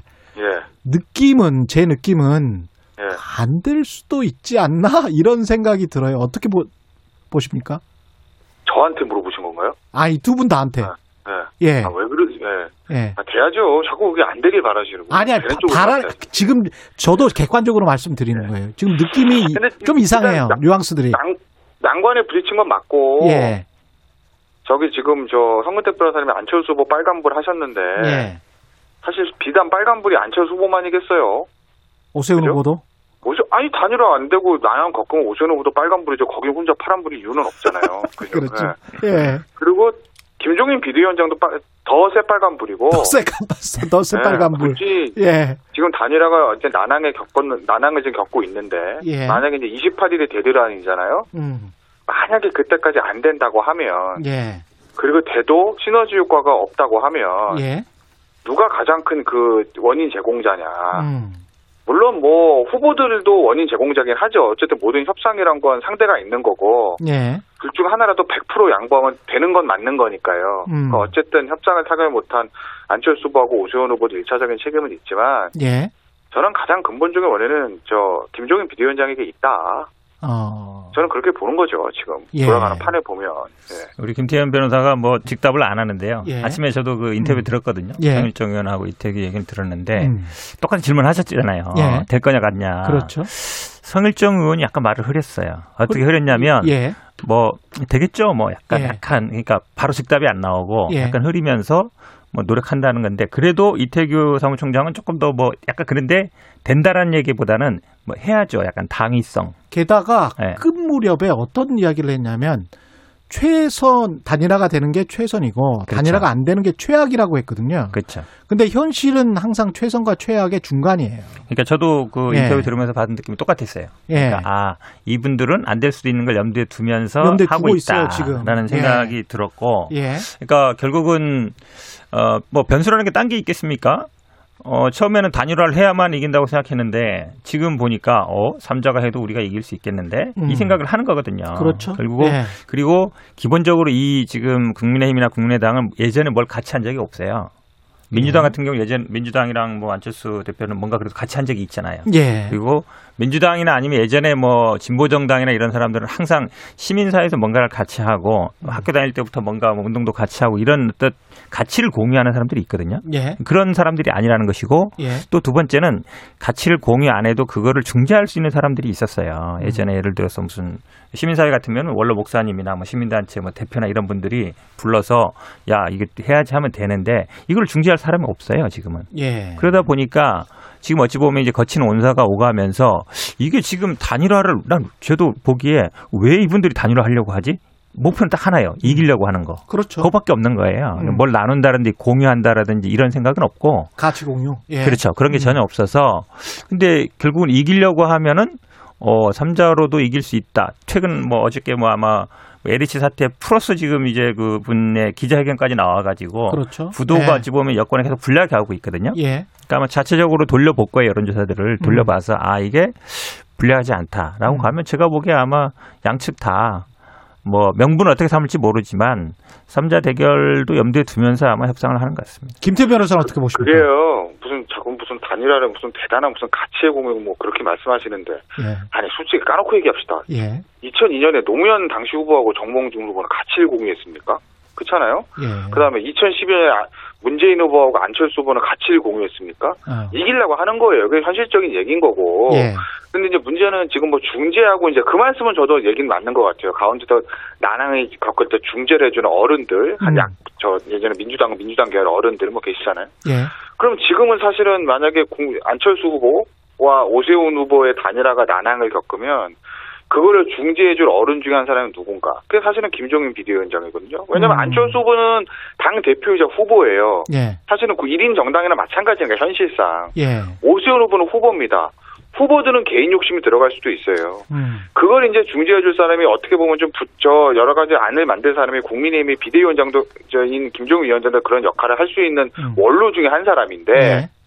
그런데 오히려 국민의힘의 김정인 비대위원장이 저는 이게 정말 단일화를 원하는 건가, 단일화를 깰라는 건가. 예. 거기에는 아마 두 가지가 있을 거예요. 하나는 안철수 후보에 대한 개인적인 사감도 들어있을 거고, 네. 두 번째는 향후에 서울시장 재보선 선거 이 끝난 다음에 반드시 있을 수밖에 없는 야권의 재편 과정에서 그렇죠. 본인의 어떤 정치적인 이득을 계산하는 거 아닌가라는 그런 생각을 저는 지울 수가 없고, 딴 생각을 하고 있다. 그래서 지금 네. 딴 생각을 하고 있다, 김종인. 그래서 지금 김무성 전 대표나 이재호 고문 같은 분이 김종인 비대위원장 저 단일화 방해하지 말고 사퇴하라는 강한 얘기까지 나오는 게 다 그런 계산들이거든요. 그거 아마 제가 말씀하시는 게 얘기는 뭔지 아마 현근택 변호사도 알고 계실 거예요. 알고 계십니까? 보시면 이렇잖아요. 네. 어차피 지금 단일화 상대니까 지금 경쟁 상대긴 하지만 이 단일화 국면이 끝나면 어찌됐든 조은하 씨를 협력해야 될 사람입니다. 그죠? 예. 그러니까 안철수 후보가 뭐 훌륭한 사람이든 나쁜 사람이든 떠나서 어쨌든 지금 여론조사상 20에서 25%, 대선 여론조사 5, 6% 정도 가지고 있는 사람이에요. 예. 지금 국민의힘 입장에서도 굉장히 소중한 자산 중에 한 사람이거든요. 배척해야 될 사람에서 결국은 끌어안아야 될 사람이라고. 어찌됐든 그 지지세는 있는 거니까 크든 적든 예. 쉽지 않은 야권의 판에. 근데 거기다 대고 뭐 3자 구도도 이길 수 있다. 후보가 되는 일은 절대 없을 것이다. 예. 정신 나간 사람이다라고 하는 워딩들이 과연 정상적인 워딩이냐라는 걸 생각을 해보면 예. 김종인 위원장은 저는 딴 생각하고 있다라고 보는 거죠. 그렇기 때문에 단일화 협상에서도 상대가 절대 받을 수 없는 카드. 예. 지금 시대와 맞지도 않은 유선전환 5%에서 10% 이걸 고집하는 게 아니겠어요? 제가 알기로는 예. 무선 100%가 아니라 유선전화 5에서 10%를 고집하는 사람은 오세훈 후보가 아니라 김종인 비대위원장을 저는 알고 있습니다. 아. 아니 예. 뭐 이건 아침에 다 나왔잖아요. 예. 왜냐하면 사실은 선거 국면에는 후보가 중요해요. 당 대표보다 후보의 권한. 지금 뭐 우리 당에서도 특검 얘기도 박영선 후보가 먼저 얘기했던 게 예. 어쨌든 후보들은 현장에서 부딪히는 사람이거든요. 후보 의견을 따라가는 게 맞습니다. 근데 지금 잘 지적한 것처럼 어쨌든 오세훈 후보는 무선 100%로 적합도 한쪽에서 하고 경쟁력 한쪽에서 해서 합하자 받은 거거든요. 근데 결국 김종인 비대위원장이 유선 들어가야 된다라고 예. 해서 이제 못 받았다는 건데 이거는 제가 보기에 좀 아니에요. 왜냐하면 선거 과정에서는 후보가 일단 우선이에요. 당보다. 그런데 예. 후보가 받았는데 당에서 틀었다. 그러면 이거는 누구랑 해야 돼요? 그러니까 제가 보기 지금 논리적으로 봤을 때는 이 안철수 대표 측에서 얘기하는 게 맞아요. 누구랑 얘기해야 되냐 우리가. 예. 아니 일단 후보가 있고 후보가 정권 위임한 실무자 협상이 있어서 후보가 오케이 했으면 끝난 건데 거기서 또 위에 그러니까 이제 상황이라는 얘기가 안 나올 수가 없는 거죠. 안 된다 그러면. 근데 제가 봐도 뭐 지금 뭐 협력 관계 나중에 시너지 얘기하는데요. 그거는 물 건너갔어요 이미. 이렇게 뭐 정신 나간 사람까지 얘기하는데 그게 되겠어요? 제가 보기에는 아마 예. 후보가 돼도 어느 쪽이 되든지 간에 예. 뭐 열심히 돕기는 쉽지 않은 상황이다. 단일화가 돼도 선거 기간에 그렇죠. 열심히. 제가 보기에는 아마 이게 지금 그 김종인 비대위원장 같은 경우는요. 단일화가 목표가 아니라 아마 이제 안철수 고사작전 아닌가 봐요. 고사작전. 네, 왜냐하면 시간을 끌면 예. 유리하다고 보는 거고 예. 결국은 이 지지율 격차를 더 벌일 수 있을 것이다. 지지율을 벌이면 안철수 후보는 어쨌든 드랍하자. 겠느냐. 그러니까 예. 여론조사에도 밀릴 수도 있고 아니면 예. 뭐 사퇴하든지 뭔가 이 격차가 벌어질 거로 봐서 저는 아마 최대한 끌 것 같아요. 그럼 28일까지도 끌면서 예. 그 상황을 그러다가 만약에 안 되더라도 3자로 가도 지지율 격차를 벌려놓은 상태에서 하기 때문에 예. 어떤 승산이 있다. 이렇게 예. 생각할 가능성이 더 많다고. 박영선 후보 바로 이야기. 예. 선거 대표도 정확히 보셨어요. 예. 네, 제가 알고 있는 저 김종인 비대위원장이 아마 생각도 그런 거로 저도 알고 있고 예. 굉장히 그게 저는 위험하다라는 거죠. 왜냐하면 이게 시너지를 정치를 플러스의 정치를 해야지 마이너스 정치를 하면 안 되지 않겠습니까? 예. 더군다나 지금 야권은 지금 LH 사태가 터지고 이게 박원순 전 시장의 문제로 생긴 보궐선거기 때문에 좀 유리한 국면이 이루어진 거지 태블릿 PC 터진 이후로 한 번도 유리한 국면에서 선거를 치러본 적이 없는 거잖아요. 그러네요. 지금이 예. 천지 이루의 기회라고요. 이랬을 때 하나라도 더 힘을 합쳐가지고 플러스의 정치를 해야지 마이너스 정치하면 되겠어요? 저는 그걸 지적하는 거죠. 맞는 말씀이신 것 같고요. 그다음에 이제 박영선 더불어민주당 후보 이야기로 넘어가야 되는데 연한파랑을 선택하신 이유는 뭡니까? 제가 뭐 박영선 후보가 잘했다 이런 걸 떠나서 예. 선거는 상대적인 게임이니까. 그렇죠. 사실 근데 박영선 후보가 굉장히 흐름이 안 좋았죠. 왜냐하면 LH 기본적으로 예. 아까도 말씀드렸듯이 판이 안 좋은 상태에서 선거를 치르기 시작을 한 거니까 박원순 전 시장의 문제 거기다 LH까지. 그렇습니다. 그런데 지금 보니까 야권의 단일화가 삐걱삐걱 되기 시작합니다. 그죠? 그리고 이게 단일화가 돼서 만약에 3자 구도 되면 야권은 진짜 어려워지고 저는 필패라고 보고 예. 만약에 안철수 후보가 단일화가 되면 과연 국힘 조직이 제대로 가정이 될 것인가? 아. 또 오세훈 후보가로 단일화가 되면 내곡동의 문제는 어떻게 할 것인가라는 약점들이 지금 도출되는 거잖아요. 그런 과정에서 그러면 박영선. 마이너스가 되면 상대적으로 올라갈 수밖에 플러스. 없고, 예, 네, 거기다가 어쨌든 박원순 전 시장의 피해자 기자회견 있으면서 예. 그 3인방이 정리가 됐어요 지금. 어찌 됐건 간에. 그랬죠. 그러면 악재를 좀 털어낸 측면이 있죠. 예. 그래서 제가 상대적으로 파란불을 준 겁니다. 다음 주는 또 어떻게 될지 모르겠습니다. 다음 주는 또 그것은 있죠, 제가. 예. 다음 주는 또 여의도 신호등에서 만나보기로 하고요. 지금 박영선 후보 같은 경우에 지지율 반등의 기회를 잡을 수 있을까요? 어떻게 보십니까? 이게 지금 뭐 좋은 뉴스는 하나도 없고요. 좋은 뉴스는 예, 없죠. 박영선 후보 입장에서 그렇죠. 지금 예. LH도 그렇고 지금 기자회견도 그런데 더 안 좋은 건 이거죠. 이 단일화 국면이 늦어질수록 예. 박영선 후보가 조명을 받을 수가 없어요. 모든 언론이 지금 단일화만 관심을 갖고 있기 때문에 오히려 28일까지도 단일화가 만약에 계속 안 되고 있으면 실제로 28일 이후에 선거운동도 물론 할 수 있습니다만 조명을 받을 수 있는 기간이 일주일 정도밖에 안 돼요. 아, 그러네요. 그렇죠. 4월 7일입니다. 그렇죠. 그게 예. 제가 보기에는 김종인 위원장이 생각이기도 할 거예요. 이 선거를 계속 단일화에 관심을 갖게 만들고 여야 간의 대결이 아니라 이걸 염두에 두면 그러니까 박영선 후보 입장에서는 굉장히 불리한 거죠. 뭔 얘기를 해도 언론에서 일단 받아줘야 되잖아요. 써줘야 되는데 그렇지 예. 않고 예. 어제도 보면 모든 사람들이 질문이 안고 간다는 게 뭐냐. 기자에겐 내용만 물어본단 말이에요. 그렇죠. 정작은 뭐 정책이라든지 이걸 얘기해야 되는데 그런 면에서 굉장히 이제 녹록치 않은 선거다. 근데 어제 아마 이해찬 대표가 나와서 이제 한 말에 저는 굉장히 의미가 있다고 봐요. 예. 이제는 뭐냐면 지금 이제 우리 민주당에서 지인 찾기 이걸 굉장히 열심히 하고 있거든요. 그래서 아는 사람들 연락하고 있는데 지난번에 한명숙 그 후보가 나왔을 때도 여론조사는 한 20% 정도 밀렸어요. 예. 근데 그래서 사람들이 많이 투표를 포기했단 말이에요. 예. 진짜 가지도 않고 조직도 안 움직이고 캠프만 움직였는데 0.몇 %밖에 차이 안 났죠 그때 1~2% 정도로 뒤집혔단 저기 거의 이제 강남에서 개표하면서 뒤집어졌거든요. 막. 예. 그렇게 본다 그러면 사실은 여론조사에서는 어쨌든 좀 뒤지는 건 나오지만 기본적으로 뭐 시도의원이라든지 아니면 구청장이라든지 기초조직은 민주당이 탄탄하거든요. 예. 이거를 최대한 가동하고 사람들이 또 사전투표를 하면 좀 투표율이 올라가는 경향이 있습니다. 그래서 아마 지인 찾기 그다음에 사전투표를 열심히 독려하면 예. 저는 뭐 박영선 후보도 충분히 지금 승산이 있다라고 보고 있습니다. 승산이 있다라는 말씀에 어떻게 생각하십니까? 마지막으로. 아이고, 좀 맞는 얘기예요. 그게 이제 예. 얼마 전에 이낙연 대표가 지상전 얘기하잖아요. 그러니까 예. 선거에 사실 공중전하고 지상전이 있는 건데 공중전이라는 것은 저 중앙에서 봤을 때는 큰 판 구도 얘기하는 거고 이제 지상전이라는 게 거기 당원들이라든지 지역 의원들이 이제 그 지역 훑고 다니면서 하는 걸 얘기하는 거죠. 쉽게 말씀드리면. 근데 조직력. 그러니까 예, 현근 대표에서 얘기한 대로 이게 지금 조직은 민주당이 강합니다. 왜냐하면 구청장, 국회의원, 시의원 다 이제 민주당이니까. 예. 더군다나 이거는 보궐선거거든요. 예. 보궐선거는 상대적으로 투표율이 낮아요. 왜냐하면 그날 쉬는 날도 아니니까 사전투표 있다고 하더라도. 그러네요. 그러면 기본적으로 조직이 풀 가동돼가지고 지금 가야 되는 것이 있는데 거기에서 민주당이 강점을 보이기 때문에 뭐 그렇다고 제가 박영선과 당선자 이렇게 얘기는 못하겠지만 예. 여론조사에 나오는 것보다 실제 결과는 좁혀질 거는 맞을 있다. 거예요. 예, 예. 그래서 예, 그게 이제 지금 역전할 정도로 좁혀질 거, 역전이 될 거냐 아니면 그냥 투표율만 좁혀질 거에 문제는 있지만 어쨌든 지금 여론조사에 보면 상당히 차이는 있는 건 맞잖아요. 예. 단일 후보가 되면 경우에 보면 그렇죠. 그거보다는 실제는 뚜껑을 열면 좁혀지긴 할 거다라는 거죠. 네. 민주당의 강력한 조직력 때문에.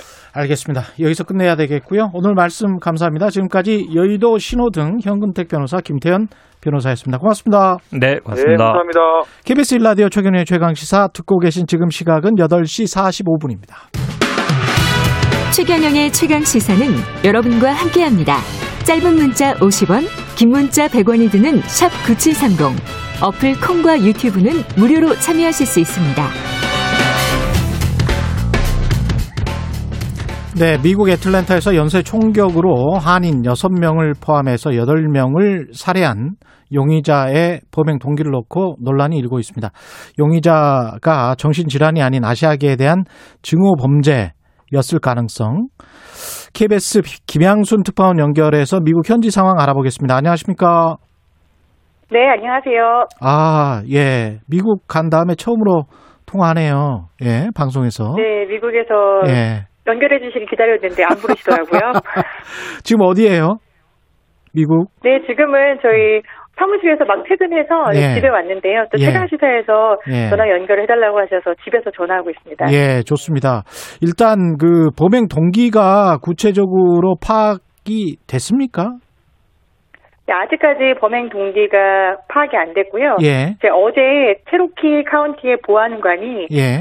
성중독이다라는 얘기를 하면서 스파 업소에 자주 드나들었다라고 하면서 예. 본인의 SNS에다가 이 롱이라는 용의자, 지금 피의자죠. 기소가 됐으니까 이 피의자가 예. 굉장히 힘든 하루를 보냈다라고 썼어요. 근데 이게 역풍을 지금 맞았습니다. 이제 언론들이 하루 종일 예. 얘기한 게 지금 이미 이게 인종차별 범죄나 증오 범죄가 아니라고 물타기를 하는 거냐. 예. 왜 성에 대한 이야기를 하느냐. 그리고 이 사람이 힘든 하루를 보냈다면 아예 어제 하루가 없었던 사망자들에게는 아예 시간이 없어진 셈이잖아요. 그렇죠. 하루가 없었던 사람은 어쩌라는 거냐라고 예. 일제히 비난하기 시작하면서 이제 예. 역풍이 불었고요. 이에 따라서 오늘 이제 체로키 보안관 카운티에서 수장이 나와서 죄송하다 이제 이렇게 가슴 아픈 말을 우리 대변인이 해서 다시는 이런 일이 재발하지 않도록 하겠다라고까지 밝혔습니다. 그리고 오늘 또 브리핑을 하면서 예. 증오범죄인지 아닌지에 대한 수사 가능성 여부도 지금 배제하지 않고 있다라고 전했습니다. 그 지방 당국은 어떻게 보면 약간 물타기를 하려고 했던 측면도 있는 것 같습니다. 보니까. 그죠? 네, 사실 이 롱이라는 친구가 예. 했던 말들이나 아니면은 그 아시안 스파에 굳이 들어가서 총격을 가하고 예. 여기에서 30분 정도 또 차를 타고 올라가서 또 아시아 스파에 들어가서 이 마사지 업소를 예. 골라서 들어간 거거든요. 예. 아시아 업소를 일부러 골라서 또 들어가서 세 군데가 모두 아시아 마사지 업소입니다. 예. 그렇다면 여기에 대해서 분명히 중점을 두고 수사를 해야 됨에도 불구하고 뭐 마사지 업소에 다녔던 건 성중독이다. 그리고 이 롱이라는 용의자의 집이 굉장히 독실한 크리스찬이었는데 성중독 때문에 집에서 쫓겨났다라고 어떻게 보면은 물타기 그리고 이 피의자에 대해서 공조하는 그런 심리를 유발하는 발언들을 했습니다. 그 얼굴이 공개가 됐는데 저도 보니까 아주 멀쩡하게 생긴 백인 남성이더만요. 20대 정도로 보이던데. 네, 그렇습니다. 예. 이 교회에서 이제 부모님이 독실한 크리스찬으로 알려져 있는데요. 예. 교회에서 어떤 예배 사역을 도맡아서 했을 정도로 상당히 독실한 크리스찬 청년이었고, 예. 현지에서는 애틀랜타 경찰서에서는 그것 때문에 오히려 과도한 어떤 성적 집착에 대해서 부모가 문제를 삼았기 때문에 이게 살인으로까지 발전한 게 아니냐라는 말까지 하게 된 겁니다. 근데 지금 미국에서 아시아계에 대한 그 혐오 범죄가 급증을 하고 있어서 미국 대통령도 좀 멈춰달라 이렇게 연설을 하지 않았습니까? 네, 맞습니다. 바이든 예. 대통령이 지난 9일에 이 아시아계 미국인들에 대한 증오는 정말 미국인답지 않은 일이다. 그리고 우리가 코로나19에 대한 어떤 고통을 아시아인들에게 희생양으로 삼아서는 안 된다라고 하면서 멈춰달라라고 직접 발언까지 했었습니다. 하지만 그 이후에도 계속해서 이제 아시아계에 대한 증오 범죄가 보고가 되어 왔었고요. 예. 이번에 이렇게 살인까지 일어나게 된 거죠. 어제 바이든 대통령은 수사가 이루어지고 있는 만큼 그 동기에 대해서는 뭐 증오 범죄다 아니다라는 추측은 자제하자라고 얘기를 했는데 오늘은 이제 말을 바꿔서 희생자들에 대해서 조기를 개항하겠다. 그리고 내일 애틀랜타에 가서 아시아계 지도자들과 만나서 긴급 면담을 갖고 이 인종 범죄에 대한 실태 그리고 우려를 청취하도록 하겠다라고 밝혔습니다. 코로나19 이후에 그 특히 이제 중국인에 대한 적개심이 미국인들 사이에서 굉장히 많은 것 같은데 어떻게 보십니까? 느껴집니까, 그게? 사실 코로나도 네. 그렇고요. 코로나19 관련해서 트럼프 전 대통령이 했었던 발언이 이거를 부추겼다라고 그랬었죠. 보는 사람들이 많습니다. 예. 실제로 이제 발언을 할 때 차이나 바이러스, 중국 바이러스다. 그랬죠. 중국에서 이 바이러스가 왔다라는 얘기를 굉장히 많이 했고요. 이걸 희화화하면서 쿵푸, 즉 중국에서 쿵푸가 유명하잖아요. 예, 그렇죠. 예. 쿵푸와 독감을 나타내는 플루를 합쳐서 쿵플루라는 조어를 트럼프 대통령이 직접 만들어서 이런 것들을 계속 연설에서 말을 하고 다녔습니다. 예. 그렇기 때문에 여기에 이제 자극을 받은 백인 인종주의자들, 우월주의자들이 이제 아시아계에 대한 혐오감을 나타내기 시작했다라고 보는 추측들이 많은데요. 예. 실제로 이제 그저께 한 베트남 음식점을 운영하는 베트남인이 텍사스에서 텍사스 주지사가 마스크를 벗자라고 하지 않았습니까? 네. 그래서 CNN에 가서 마스크를 벗자고 하는 주지사의 정책은 잘못됐다. 우리는 식당에 오는 사람들을 보호하기 위해서라도 마스크를 착용해야 된다라고 발언을 했습니다. 네. 그랬더니 그 다음날 그 베트남 식당에 쿵플루라고 빨간 시뻘건 스프레이로 낙서 그래피티가 예. 아주 심하게 되어 있었어요. 그냥 예. 죽어라. 쿵플루, 누들플루 이렇게 돼 있었거든요. 예. 이것 때문에 전문가들은 결국 트럼프 대통령이 만들어낸 쿵플루라는 단어가 혐오감을 부추겨서 이렇게 폭행이나 아니면 증오범죄까지 이어지고 있다. 이게 바로 그 증거다라고 진단하고 있습니다. 트럼프의 유산이 심하군요. 근데 미국 사람들은 아시아계, 특히 이제 중국인이나 한국인을 잘 구별을 못 하잖아요, 또. 네, 그게 문제입니다. 이게. 예. 사실 아시아계에 대한 증오 범죄가 막 이어지고 있는데도 증오 범죄로 기소가 안 되는 이유이기도 한데요. 예. 우리가 봤을 때는 차이나 바이러스인데 왜 베트남인, 필리핀 사람, 또 한국 사람, 일본 사람을 공격하나라고 생각하겠지만 우리가 봤을 때 백인이면 다 백인이지 아일랜드 사람, 뭐 스웨덴 사람을 구분하지 못하잖아요. 예. 네, 그런 것처럼 이제 미국에서는 사람들이 봤을 때 히스패닉, 흑인, 아시안 이렇게 인종을 나눠서 생각을 합니다. 그리고 미국 인구의 60% 이상이 백인입니다. 그렇죠. 그렇기 때문에 예. 대부분을 차지하고 있는 백인 이외의 나머지 인종들은 하나로 묶어서 이렇게 생각하고 있는 경향이 좀 짙습니다. 현지에서 어떤 아시아계 시민단체 항의 같은 거는 없을까요? 네, 아시아계 시민단체가 여기서는 AAPI라고요. 예. 그 아시안 아메리칸, 즉 아시아계 미국인 그리고 태평양 연안에서 온 사람들을 일컫는 그런 단체가 있습니다. 예. 이 AAPI가 지난해부터 이제 트럼프로 인해서 아시아계에 대한 증오 범죄가 급증했다라는 통계도 계속 제시를 하고 있고요. 예. 그다음에 스탑 아시안 헤이트 크라임이라는 운동도 사회적인 운동도 좀 전개를 하고 있습니다. 2월부터는 캘리포니아와 샌프란시스코를 중심으로 해서 거의 매 주말마다 그 헤이트 크라임, 아시안에 대한 증오 범죄를 멈춰달라라고 집회를 해왔었거든요. 예. 하지만 현지 언론의 관심이나 보도는 상당히 미미했었던 편이고요. 한국에서도 관련 사실을 한인이 다치기 전까지는 크게 다루지 않아 왔습니다.